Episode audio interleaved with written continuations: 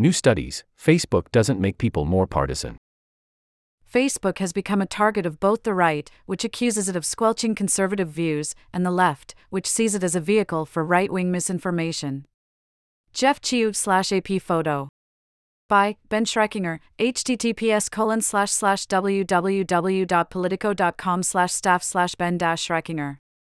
July 27, 2023, 2:44 p.m. Eastern Daylight Time with Mark Zuckerberg threatened with contempt of Congress charges by the GOP and concerns mounting about AI deepfakes in the 2024 election, the messy fight over social media's role in politics took another turn Thursday with new research suggesting that Facebook is not making Americans more partisan. The findings, the result of a collaboration between outside researchers and Facebook parent company Meta, cut against the grain of critics, as well some of the company's past internal findings, which blame the platform's content algorithms and other features for worsening political polarization. Many experts caution that it's nearly impossible to quantify social media's role in politics. The biggest platforms, like Facebook, are an unprecedented combination of real time news, campaign messaging, advertisement, and public conversation. They've become targets of both the right, which accuse them of squelching conservative views, and the left, which sees them as vehicles for right wing misinformation. The studies released Thursday tried to tease out the influence of particular factors, such as Facebook's algorithm for serving up content to users. Two studies published in the journal Science that examined the effects of Facebook's algorithm and reshare feature during the fall of 2020 found that both features increased user engagement, but neither affected people's existing political attitudes or polarization. A separate study published in the journal Nature found that reducing users' exposure to sources that echo their existing beliefs didn't affect their political attitudes either. Meta trumpeted the results in a memo circulated ahead of the study's release. Despite the common assertions that social media is destroying democracy, the company wrote, the evidence in these and many other studies shows something very different. Social media critics, many of whom have spent years sounding the alarm about the ways it has changed American politics, suggested the studies were too limited and too close to Meta itself to be persuasive. Frances Haugen, the former Facebook executive who leaked internal company files in 2021, called the studies badly designed and suggested the three month study period may be too short to capture changes in users' views. Jesse Lehrich, co founder of Accountable Tech, an advocacy group focused on information controls for social media, said it was a little bit absurd to draw conclusions from studies that altered a single facet of a user's social media experience over a three month period. Lehrich, who worked on the Hillary Clinton campaign's response to Russian meddling in 2016, credited Meta for cooperating with outside researchers, but pointed out that social media companies and their critics both tout studies that support their preferred conclusions.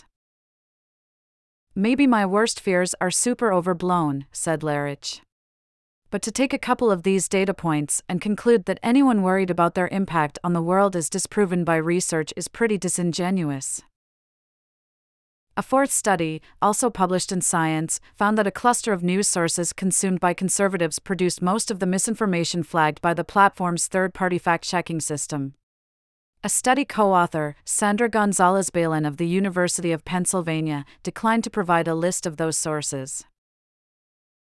The studies were the result of a collaboration between Meta and 17 outside researchers from universities including Northeastern, Stanford, and Princeton. An independent rapporteur tasked with evaluating the collaboration vouched for the soundness of its results, but said its framework gave meta influence over the ways in which outside researchers evaluated its platforms. Meta set the agenda in ways that affected the overall independence of the researchers, wrote Michael Wagner, a professor at the University of Wisconsin Madison School of Journalism and Mass Communication. He called for governments to mandate that social media companies share data so that researchers are not dependent on platforms' cooperation in order to study their practices. The role of social media in American politics has been a matter of intense debate since 2016, when critics of former President Donald Trump blamed fake news. Stories and a covert Russian propaganda campaign for his upset 2016 presidential victory. It remains unclear what effect, if any, Russia's social media campaign had on the outcome of that election.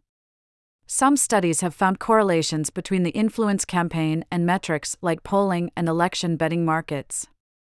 But a study published in January in Nature found no discernible effect on the US election that year, and other studies have failed to substantiate claims that Russian internet meddling was a meaningful factor in the race's outcome. In the years since Trump's election, liberals and the establishment minded have generally decried the freewheeling information environment on social media, arguing that it is a breeding ground for dangerous disinformation and extremism.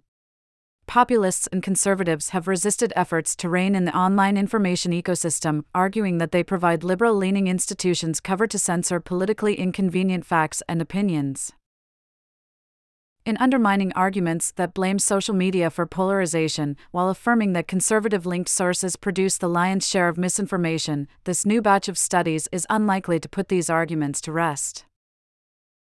Billionaire builder and philanthropist Frank McCourt, a Meta critic who is working on alternative social media models, said that the studies do not address the most fundamental civic issues created by concentrating power over information flow in the hands of for profit businesses. You get what you optimize for, said McCourt, and social media platforms are not optimizing for a healthy society.